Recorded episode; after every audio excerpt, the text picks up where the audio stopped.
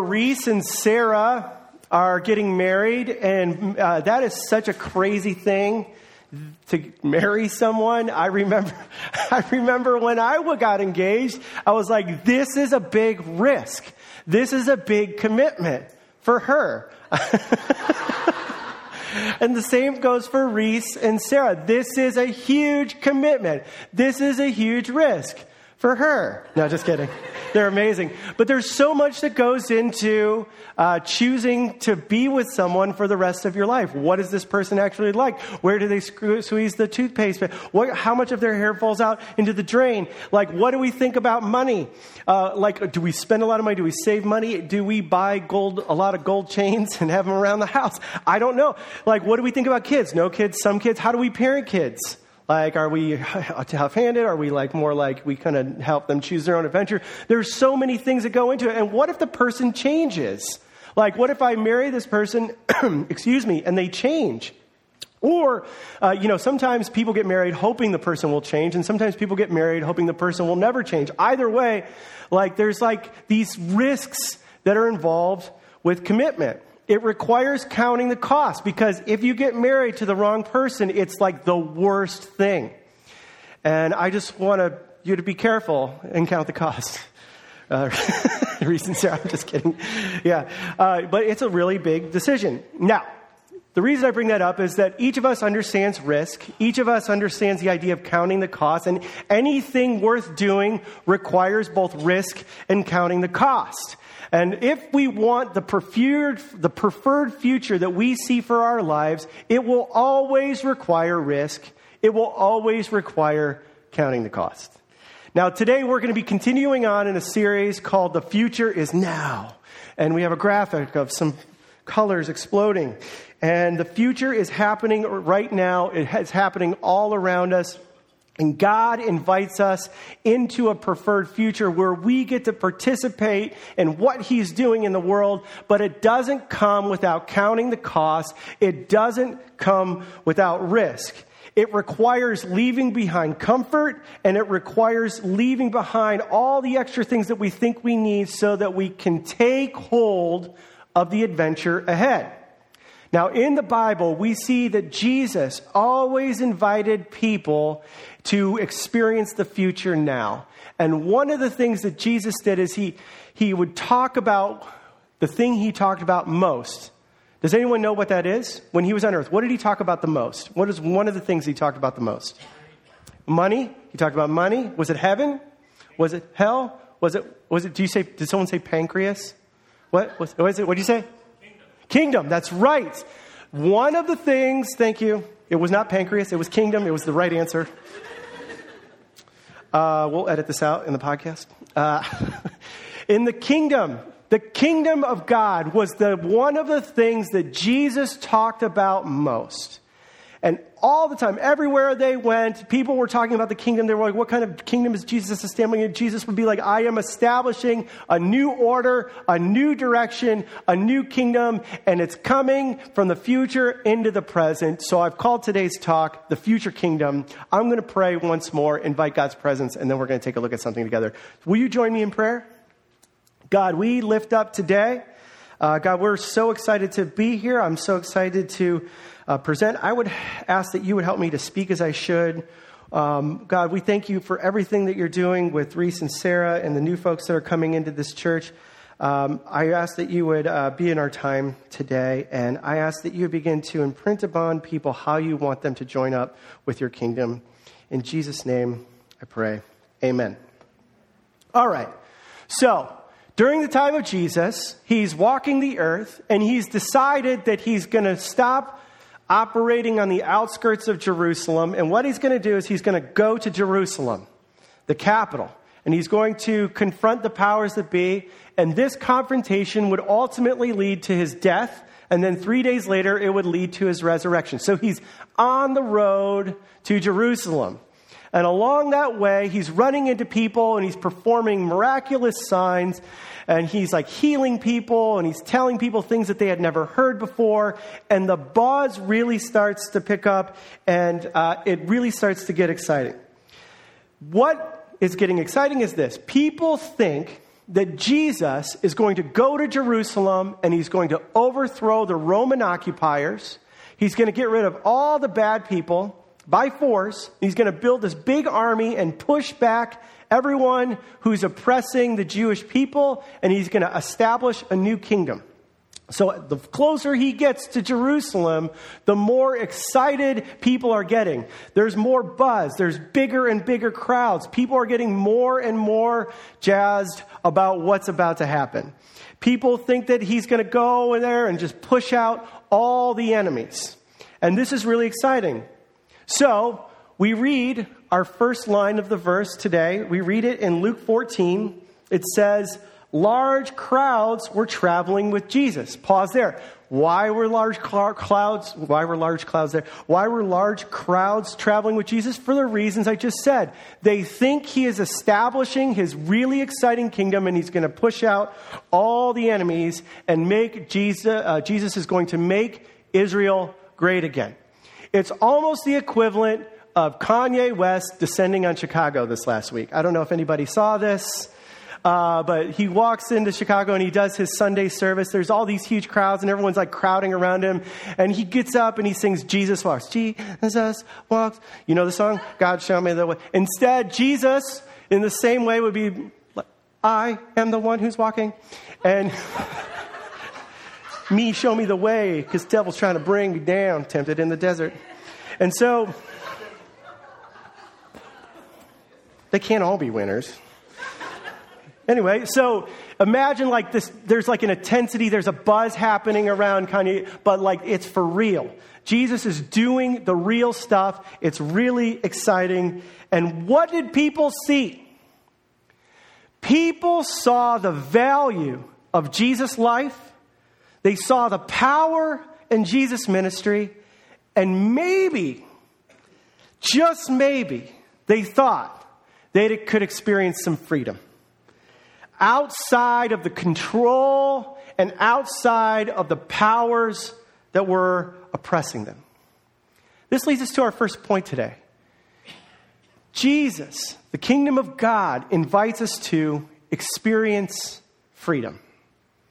And the reason Jesus had a big crowd following him is because he was performing these miraculous signs. He was doing things that no one had ever seen before. Can you imagine being back in this time in first century Israel? You don't have modern medicine, you don't have hospitals in the way we do now, and you have a sick child who's dying. My child is dying and there's nothing I can do about it. We don't really have the tools and the technology to fix it. And Jesus comes into town.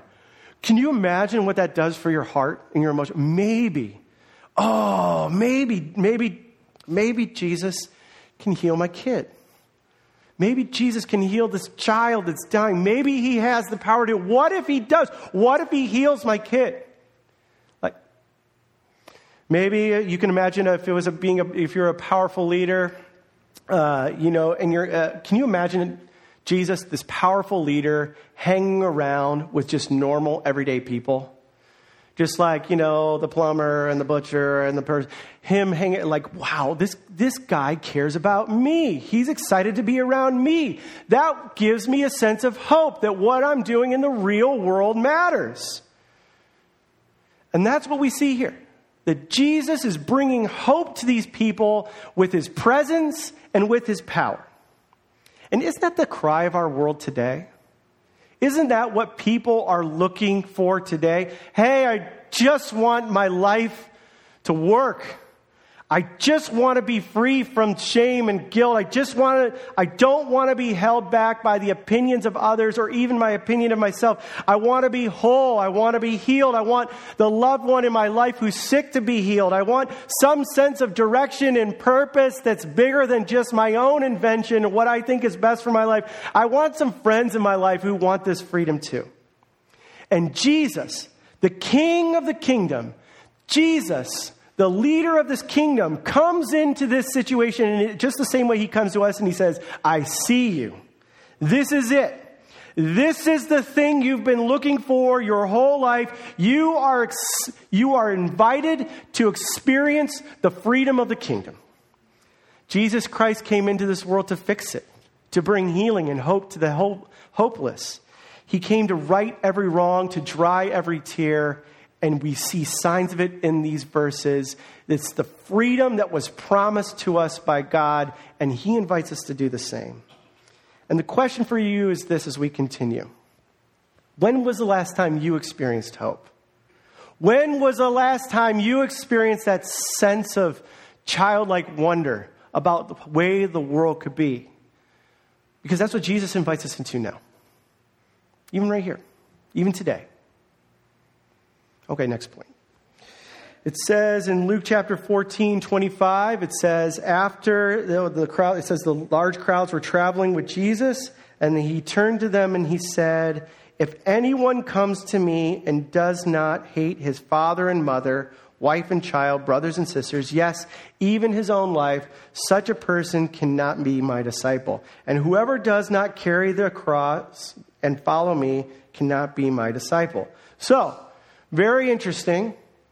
Jesus comes and he's walking down the road, and people are excited. They're getting the buzz of all that's happening around them. We get the sense that he's inspiring people to experience the freedom that he brings. And in response to all that buzz, all that momentum, all that excitement, Jesus says, I see that you desire freedom.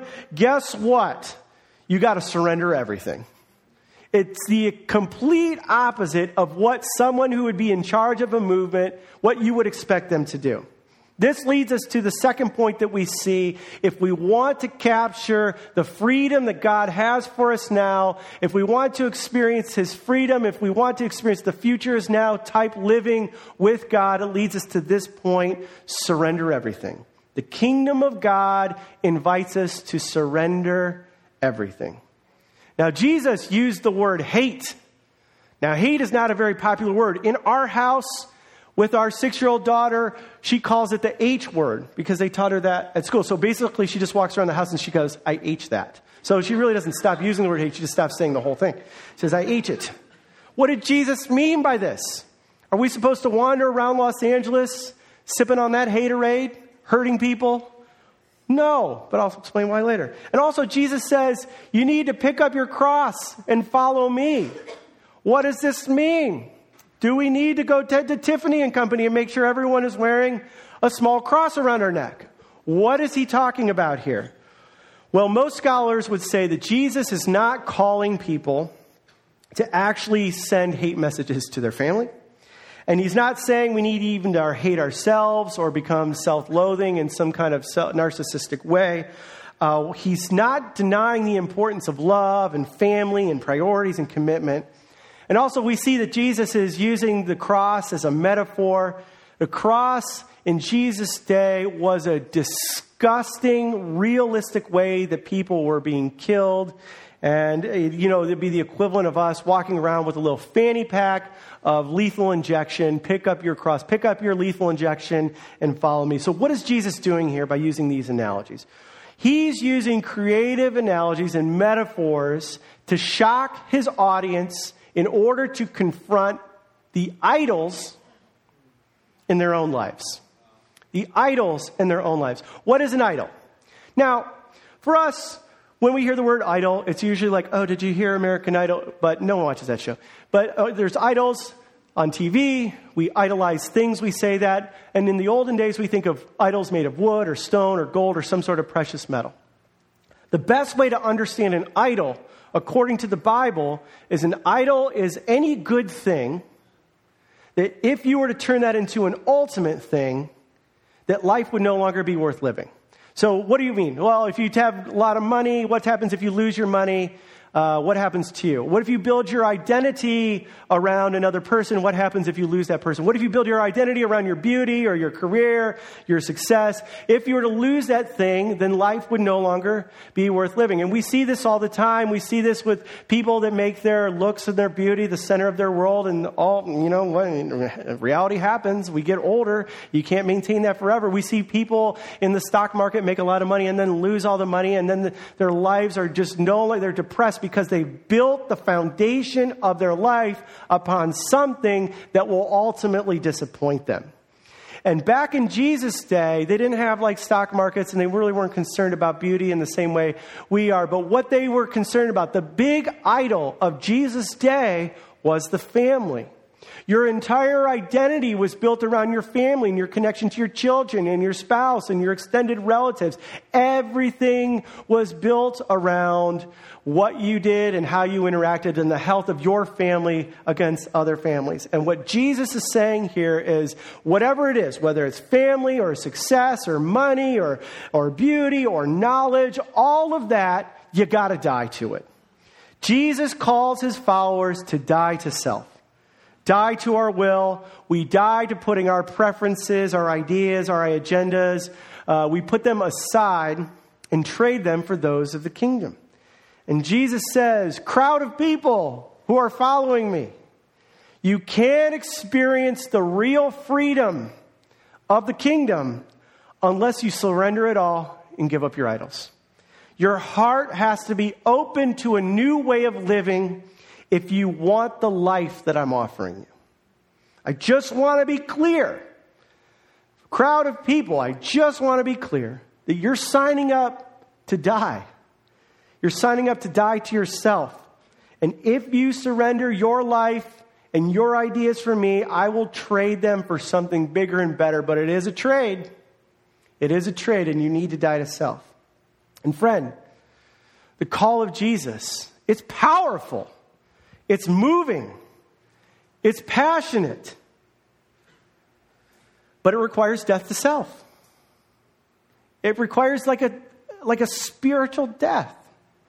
Death to the belief that we actually know better than God. Death to the belief that a romantic relationship should be the highest priority. Death to the belief that money will, just a little bit more money will make us happier. Death to the belief that our career will make us happy, or even death the belief that our world should be centered around our children or our family. Now, um, I want to give you an illustration of what it means to uh, die to self. Um, so, before we had a before we had a kid, um, and we wanted to leave the house, uh, I would go to Nikki. I would go, Nikki, let's leave the house, and we would, know, and we'd stand up, and we go, okay and then we would grab the keys and we would walk out the house. And then we walk to the car and get in it. And we would open the doors of the car and walk into the car, and the do- we would shut the doors and we would drive to our location. Now, when you have a kid, uh, oh, that doesn't happen that way. We go, it's time to leave. And, the, and you go, and you have to say this like six times. It's time to leave, kid. Uh, we don't call our kid by our name, we just call our kid.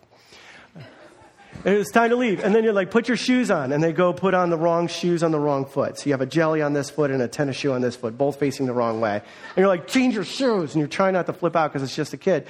And then you rip the shoes on. I fine, I'll do it. And then like, but I can't tie them. So you have to tie the shoes for the kid. And then you're walking out. Uh, and then she's like, and then the kid will be like, wait a second. I need to change my outfit. So you'll run. So you're like, and you're sitting by the door and like, remember that time when we just walked out the house? Yeah, that was like a long time ago. And then you're like, it's been wrestling, so you start playing with your phone because phones are great. You start playing your phone, you're like 15 minutes goes by, and you're like, what's going on in there? And you walk in, and then you have a completely naked kid with just the shoes on dancing in front of the mirror. like this.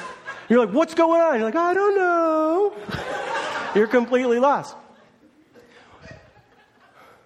What's my point in all this? uh, you, if you're gonna have a kid and raise a kid, it takes a, a level of dying to self to do that and dying to your preferences and your desires. And I just think about like, you just don't get to do whatever you want anymore, but it's for the sake of something better.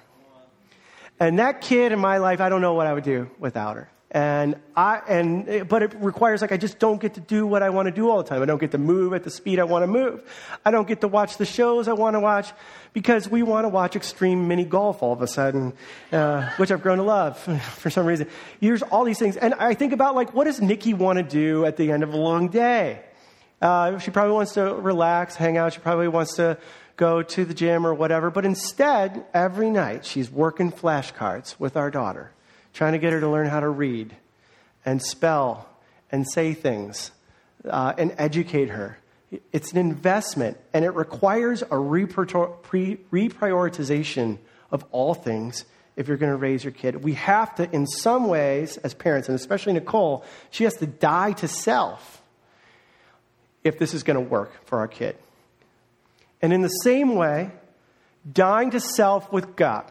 When Jesus says, You come follow me, take your cross, put everything aside, dying to self is developing a mindset where we become indifferent to our own desires and we prioritize the desires of the kingdom. Thank goodness the kingdom seeks to love and care about others. It's a kingdom for other people, but it requires a mindset where we walk into things and situations and in front of people where we think and act differently. We're saying, well, how can I serve this situation versus how can I be served in this situation? So, how do we do this? How do you surrender? How do you surrender all? Well, surrendering all is not doing the thing that we think it might mean, which is, you know, uh, all right, I'm going to double down, I'm going to work harder, I'm going to make a strategic plan to surrender. You know, just do more. Yeah. All you have to do when you surrender to Jesus is sort of just give up. You just give up. You say, Jesus, I'm open. I have my ideas of what the good life looks like, my ideas of, and my agenda of how things should be, but Jesus, I give up. I'm open to hearing from you. Jesus, I'm open to the future you might be directing me to. Jesus, I'm opening to a new direction in my career. Jesus, I'm open to your wisdom about this ongoing argument that I'm having with the spouse. Jesus, I yield control of my heart. I give up. God, I ask that you would direct me, and I ask that you would work through the people of God to direct me. There's no sacred cows in my life anymore, Jesus. I'm open to your leading in your direction. And I may not have addressed everything with you, but I'm open. I'm open, God. Friend, are you open to the surrender that the kingdom requires? Next point. So Jesus transitions. He's getting the crowd all fired up. And you can imagine, he's like, You gotta die, gotta pick up your cross, who's ready? And everyone's like, Yeah, let's do it. And then Rage Against the Machine starts playing, and they're gonna rebel against the Roman government. Because like, he's like, he's getting people pumped up. He's like, Let's do it. Yeah, come on, let's do it. You know, it's like, you know, uh, and whatever. And he's like, and everyone's like, Yeah, let's do it, let's overthrow the Roman government. They're like, all da blah, blah, blah, blah, blah. And so he's getting ready uh, to get them all pumped up. And so he's like, Okay, before we do that, I'm going to share a parable to make sure you really know what you're getting yourself into. And he says this He says, Suppose one of you wants to build a tower. Won't you first sit down and estimate the cost to see if you have enough money to complete it? For if you lay the foundation and you're unable to finish it, everyone who sees it will ridicule you, saying, This person began to build and wasn't able to finish. Or suppose a king is about to go to war against another king. Won't he first sit down and consider whether he is able with 10,000 men to oppose the one against him with 20,000? If he is not able, he will send a delegation while the other is still a long way off and ask and will ask for terms of peace. In the same way, those of you who do not give up everything, you cannot be my disciples. So the third point I want you to see here is that we must the, the kingdom of God invites us to consider the cost. He makes it clear you got to surrender everything, but just in case, before you make this commitment, consider the cost. Now, considering the cost, we do this in almost everything we do in our lives. Should I go to the fancy restaurant or should I eat a ham sandwich at home? Should I buy a new car or should I keep the current car that I already have and get it fixed? I know what my dad would say the cheapest car you'll ever own is the one you already own. Will renting this apartment or buying this house, is it actually in our budget? Will we still be able to save for retirement? Will we have any fun money left over? Is it in our budget? We need to count the cost. And in Jesus, in the same way, he says, Count the costs if you're going to follow me, because it's costly. Everything you love and everything you like will be up for grabs if you follow me. Everything you think is important, you might be required to put it behind you to follow me. You know, this is really hard for Americans. The whole idea of Jesus saying, Count the cost, Yeah, you're gonna, you might have to give up everything in order to follow me, even your own life. This is really hard for Americans because Americans, one of our greatest values are life, liberty, and the third one would be comfort. We love to be comfortable. Think about our consumer goods. Like we want not just a regular Listerine, but we want a Listerine that doesn't hurt our mouths as much as the regular Listerine, because that would be slightly painful. And it's important to feel good while you're fighting the gum disease, gingivitis. Or if you think about our mattresses, people spend billions of dollars just getting the right mattress. Is it too hard? Is it too soft? Well, I don't know. What's your sleep number? Figure it out. We even think about comfort in terms of uh, the ease of our relationships, whether they're romantic or friendships. If it gets too hard, well, yeah, this is, un- this is getting a little uncomfortable for me. We have, as Americans, developed a deep sense of entitlement to be comfortable. And, friend, the harsh reality for Jesus' followers is that he isn't really that interested in your comfort. Jesus isn't interested in your comfort. If you follow Jesus, it's going to cost you something. Now, he might be interested in your happiness, but he isn't interested in your comfort. And he might not always be interested in your happiness, he's more interested in your holiness. Following Jesus, it could cost you time time that you would spend on yourself or with people you love, and you might have to spend that on people who you might not like. It will definitely cost you your money. And if you follow Jesus, God will most certainly lead you to give your money away to people who are in need.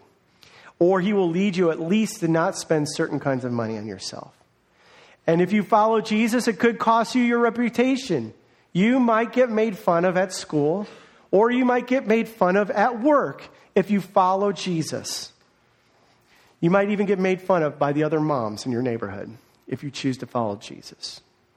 If you're going to follow Jesus, you've got to count the cost. Do it now, don't do it later because it's going to cost you something. And in many cases, it costs you everything. So, Jesus, he's got this crowd. They're probably like, What's going on? I thought this was going to be fun. And he kind of nails him. He says, You got to die to yourself, pick up your cross. And then he's like, Here, let me give you a metaphor. You better better count the cost. What does he do next? He transitions and he talks about spices and flavoring.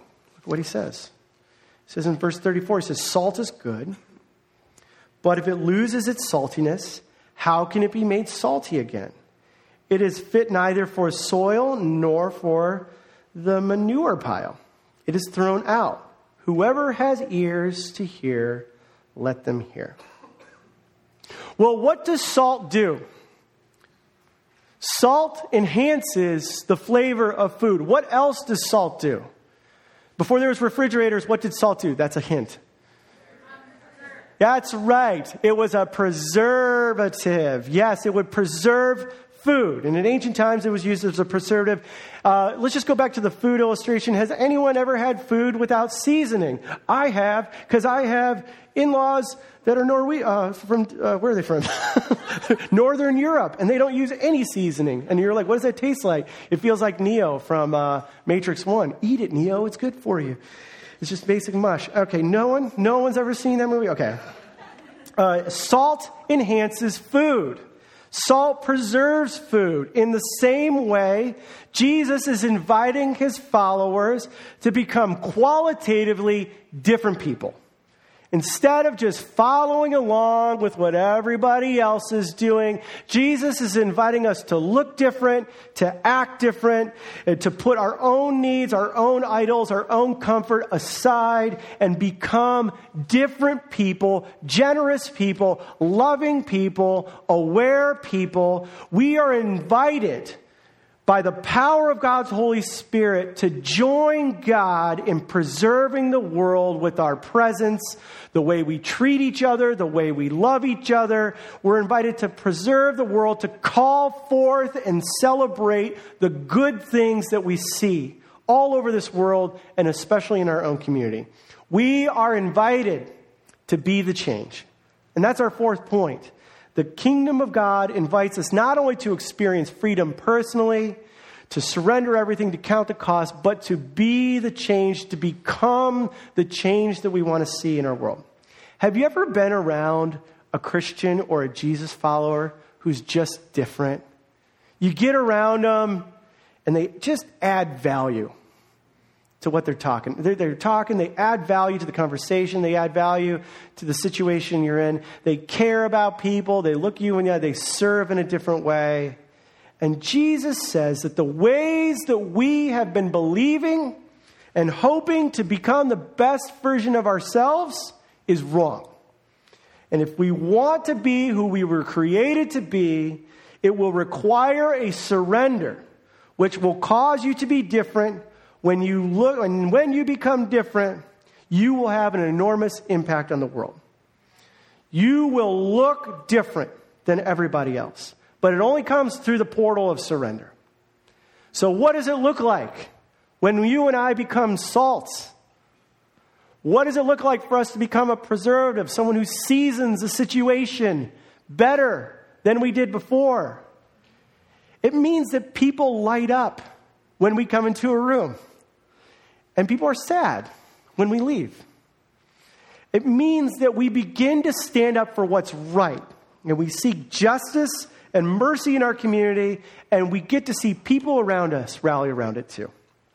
It means that we know what to say to the person who's right in front of us, who's hurting, we're able to bring hope and healing into that situation. It means that we can discern God's voice for ourselves and for others. And you know, it means that we get to make better choices that inspire others to make better choices in their life. We get to live with a sense of purpose because we are becoming who we were made to be. Don't you want that for your life? Don't you want that for this church? And Jesus is saying, Follow me. I will empower you to be the best version of yourself. Come, follow me. Be the change with me. And I will give you everything that you need to do it. I want that. My hope would be that you would want that too. Now, earlier I mentioned uh, that when Jesus said, You must take up your cross and, um, and follow me. Um, thankfully, uh, there was one who did that for us, and his name is Jesus. And what we read in the Bible is that Jesus set the example by dying on the cross in our place, dying for our sins, and by three days later rising again. He took the sacrificial act of Jesus, surrendered everything to make it right to invite us into relationship. And for those of us who wish to follow him, we can rest assured that his death on the cross and his resurrection, that as we choose to follow him, we can experience the power necessary to do these things. You know, we're so incapable of actually dying to ourselves and counting the cost. We actually need Jesus to help us with that initial decision. And he comes to us and he says, Look, follow me. I know you can't even do it that well, so let me give you my power because I demonstrated that I am king and God over the whole universe by dying on the cross and rising again three days later. So, those of us who wish to do this, we don't have to figure it out and try harder. We can lean on the truth of the gospel of Jesus and ask Him to help us get there. And what Jesus is asking, essentially, is for you to make the best trade in human history. Best trade. He's trading our death for his life, our rags for his riches, our shame for his confidence, our confusion for his purpose, our indifference to his influence, our hurt for his healing, and our weakness for his power.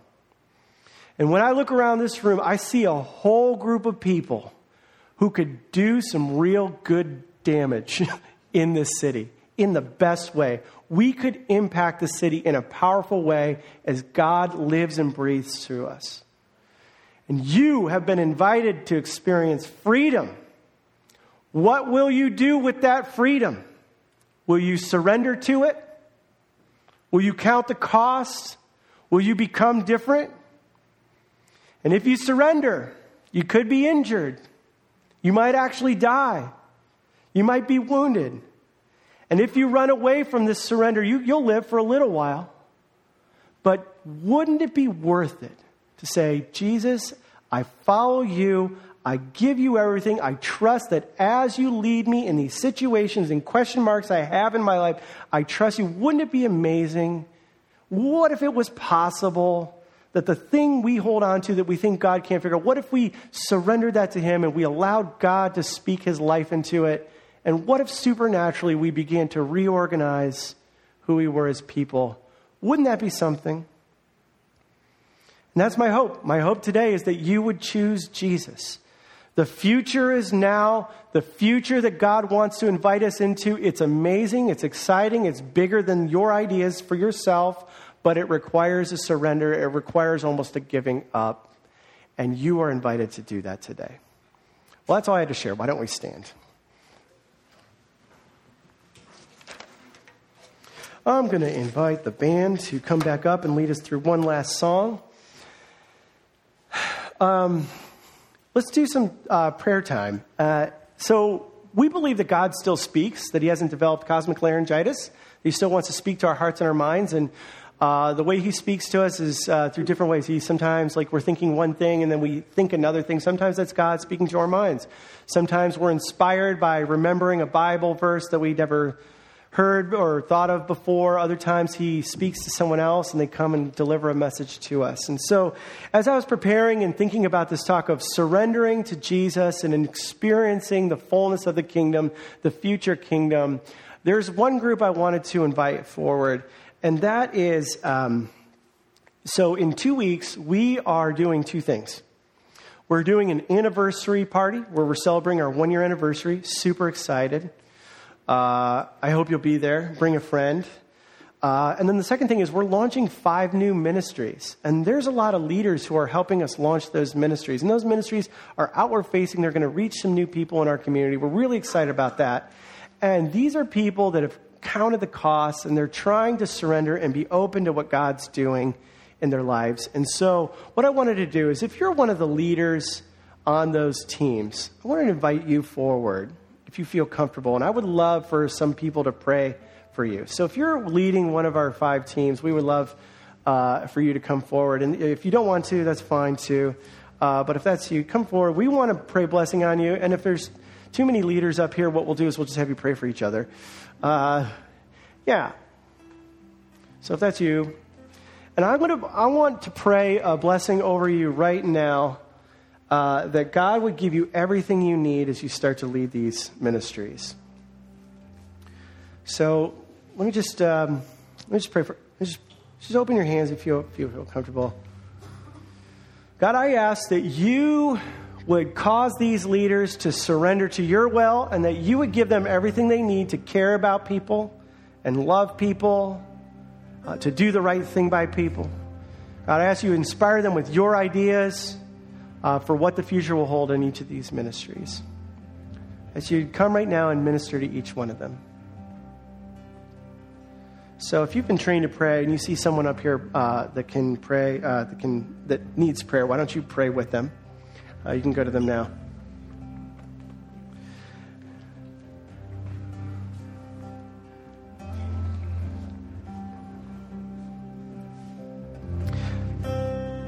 The second group of people I want to invite you forward is um, you're in the middle of counting the cost uh, in one of two areas. One is uh, counting the cost in, with something with your job.